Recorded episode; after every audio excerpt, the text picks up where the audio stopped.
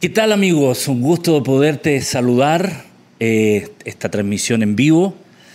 Y antes que nada yo quiero agradecer eh, a Dios y a un montón de gente hermosa que conocí en mis semanas de vacaciones en mi país de origen, Chile. El objetivo de mi viaje fue pasar el máximo de tiempo con mi familia, con mi mamá, con mi hermana, mi cuñado, mis sobrinos, sobrinas, mi hermano, y vengo contento porque se logró esa meta. Así que hoy en vivo, bien primaveral porque tenemos una excelente temperatura. Vengo de estar en temperaturas bajo cero en las vacaciones y ahora acá esto está exquisito, agradable y, y aquí estamos con nuestro programa Reflexiones. Y fíjate que hoy día quiero que me acompañes a ir al mundo. Y te voy a llevar a una parte del planeta que dio origen a una palabra que nosotros usamos mucho en este tiempo. Y la parte del mapa es esta. Arriba de tu pantalla vas a encontrar el país de Grecia abajo de tu pantalla vas a encontrar el país de Egipto. La palabra que dio origen en esta dinámica del mercado que comenzó a surgir a los inicios de eh, la civilización, viene del hecho del transporte marítimo entre Egipto y Grecia. Este transporte, si ustedes se dan cuenta, requería bastantes horas en embarcaciones muy precarias, movidas o impulsadas por las velas y el viento. Y cuando no, personas que iban con remos, este, hacían su trabajo de mover la nave. Sucede que la prosperidad de la cultura griega, la gente comenzó a construir casas con piscinas no muy profundas, muy anchas, y en medio de las piscinas y los alrededores comenzó la cultura, la, ola de hacer esculturas. Estas esculturas eran ordenadas a albañiles, a escultores, personas que trabajaban la piedra, el mármol en Egipto. Y la demanda fue tan, tan grande que las familias de Grecia mandaban a pedir estas esculturas, pero se vieron tan demandados aquellos que trabajaban estas esculturas, que por querer hacer las cosas rápido, empezaron a perder lo pulcro del trabajo, lo fino del trabajo. Y en más de algún momento por el apuro, se quebraban algunas piezas o pequeños detalles eh, no tenían la terminación que los escultores querían lograr. Y se les ocurrió tomar pegamento que venía de la cera y con la cera ellos trataban de tapar estos pequeños defectos, pequeñas grietas, pequeñas piezas que no habían tenido una buena terminación. Sucede que el transporte entre Egipto y Grecia en el tiempo de verano tiene unas calores intensas. Nosotros hoy sabemos que hay periodos en el año que Grecia tiene temperaturas arriba de 100, 110 grados eh, eh, Fahrenheit y el calor es intenso. Entonces, esta dinámica dio origen a una palabra, fíjense bien. La palabra era sincera o sincero. ¿Qué sucedía?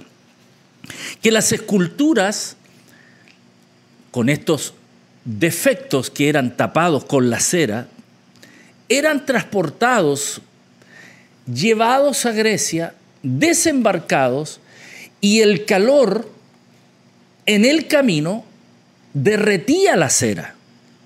Y cuando estas piezas llegaban a su punto de destino, los dueños al ponerlas en sus piscinas se daban cuenta de, lo, de los defectos.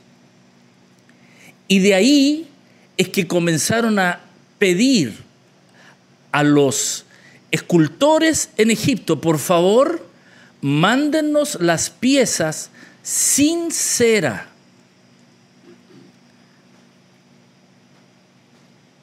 mándennos las piezas sin cera.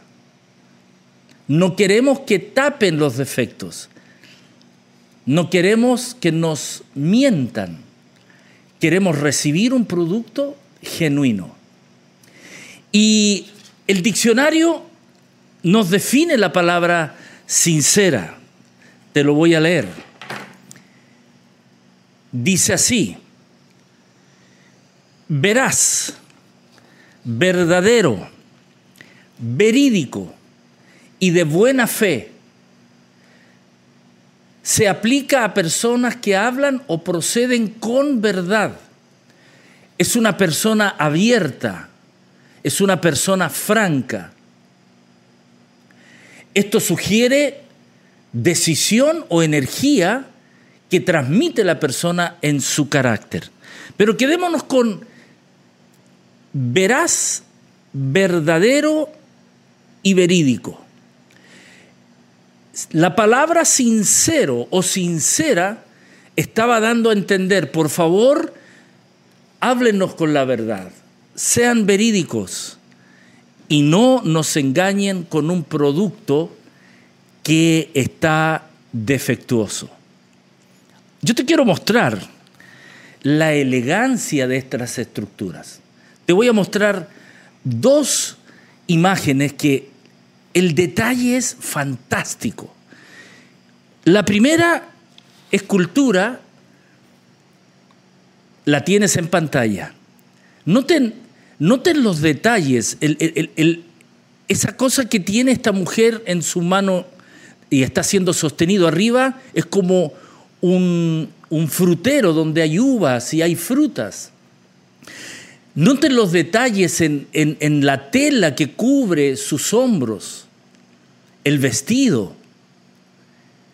El trabajo era fantástico. Mira, mira esta otra escultura. Esta segunda escultura te va a mostrar a un ángel. Mira los detalles de esta escultura. A propósito, busqué el blanco y negro para que, para que disfrutemos el contraste. Entonces estos trabajos eran tan finos que por querer apurar el trabajo se cometían pequeños detalles y esos detalles los tapaba la cera.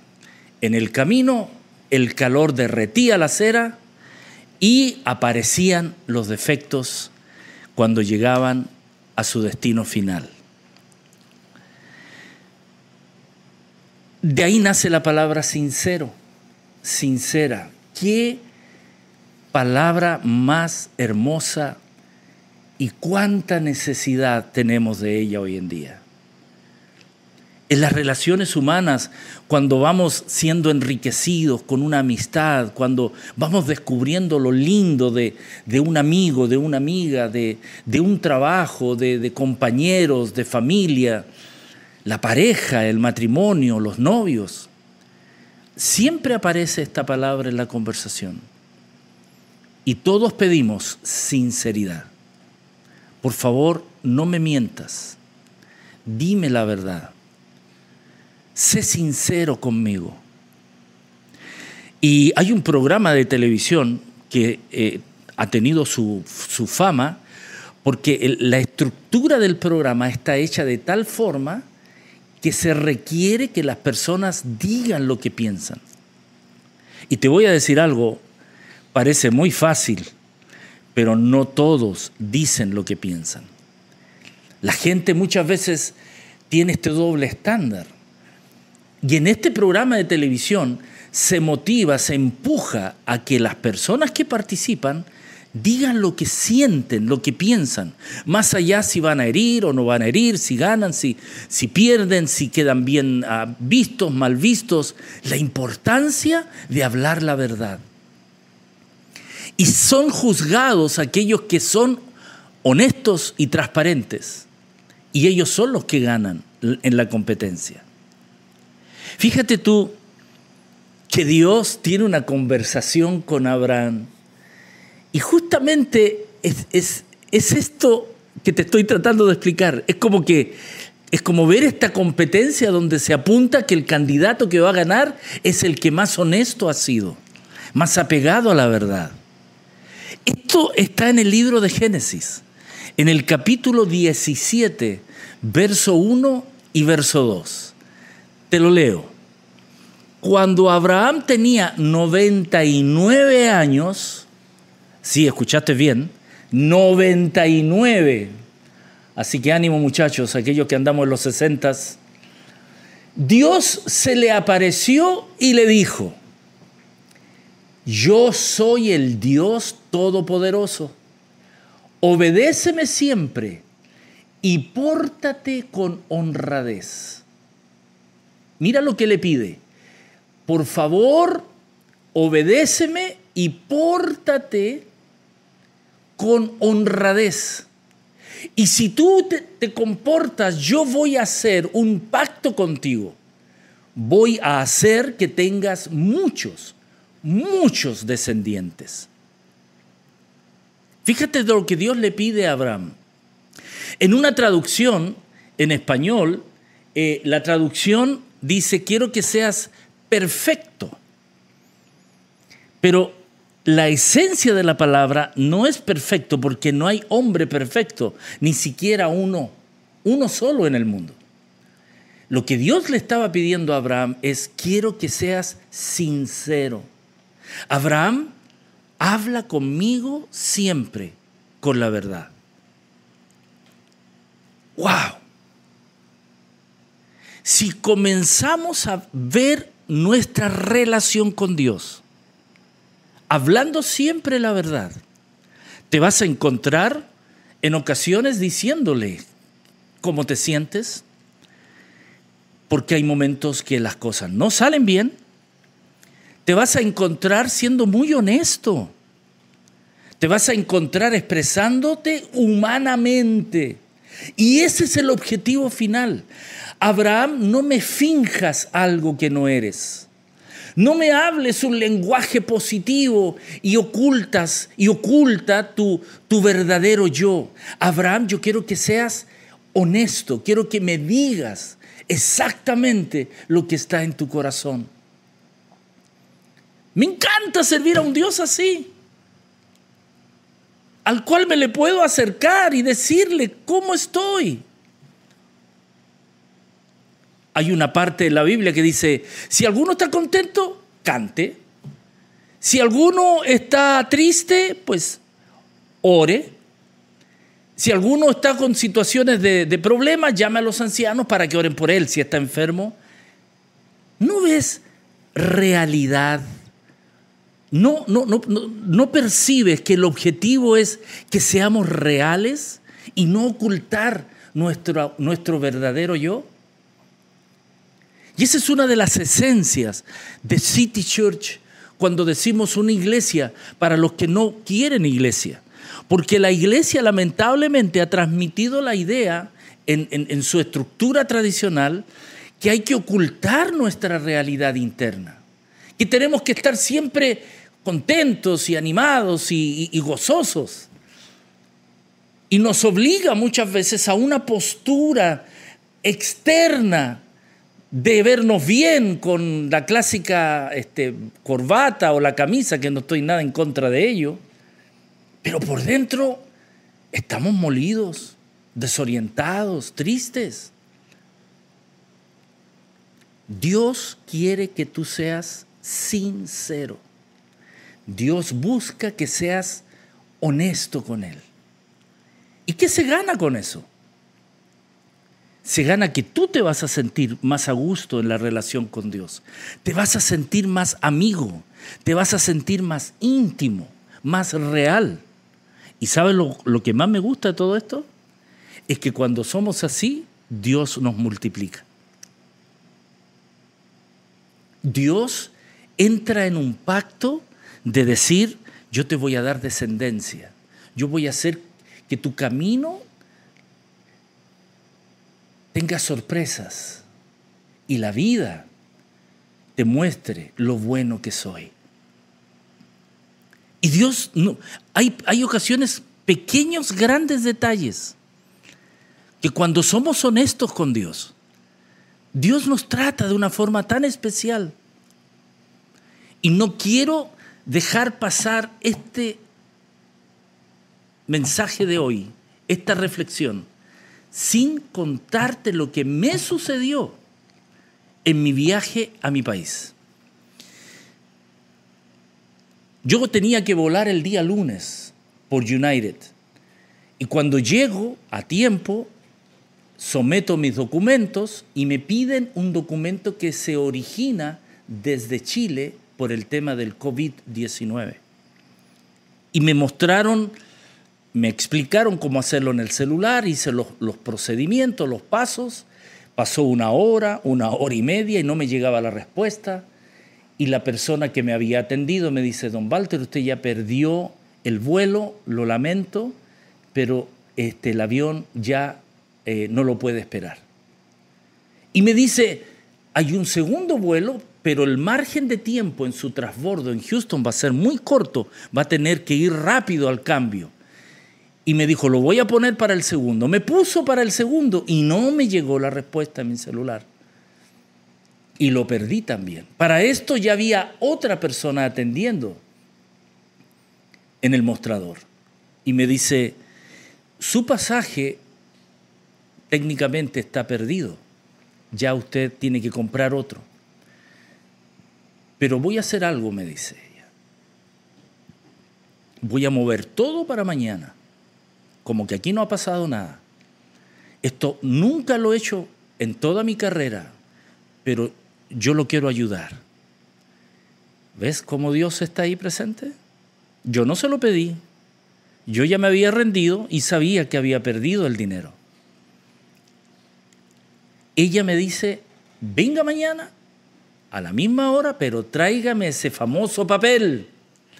Yo llego aquí a mi departamento, prendo el computador, hago lo mismo que hice en el celular y de inmediato me llegó el documento. Lo imprimo y me presento al otro día. Quise agradecer a esa persona que me atendió, pero ya no estaba, era una mujer anglosajona, ya no estaba ahí. Hice todo el procedimiento, me subo, hago el transbordo y del vuelo a Houston, de Houston, perdón, a Santiago de Chile, unas nueve horas, yo busco siempre conversa con aquellos que me rodean en, el asiento, que están al lado, y, busco una plática con una pareja que, que, iban conmigo en la línea de tres asientos y, y realmente no me, no me prestaron atención y yo traté de romper el hielo y ellos no me prestaron atención. Hasta ella me dio la espalda y, el camino fue así, eh, un poquito de desaire. ¿Está bien? ¿Qué creen? De pronto la, la azafata me toca la espalda, me baja la mesa para poner la comida y me trae comida. Y yo miro para allá, hacia el frente del avión, miro para atrás y soy el único que está comiendo.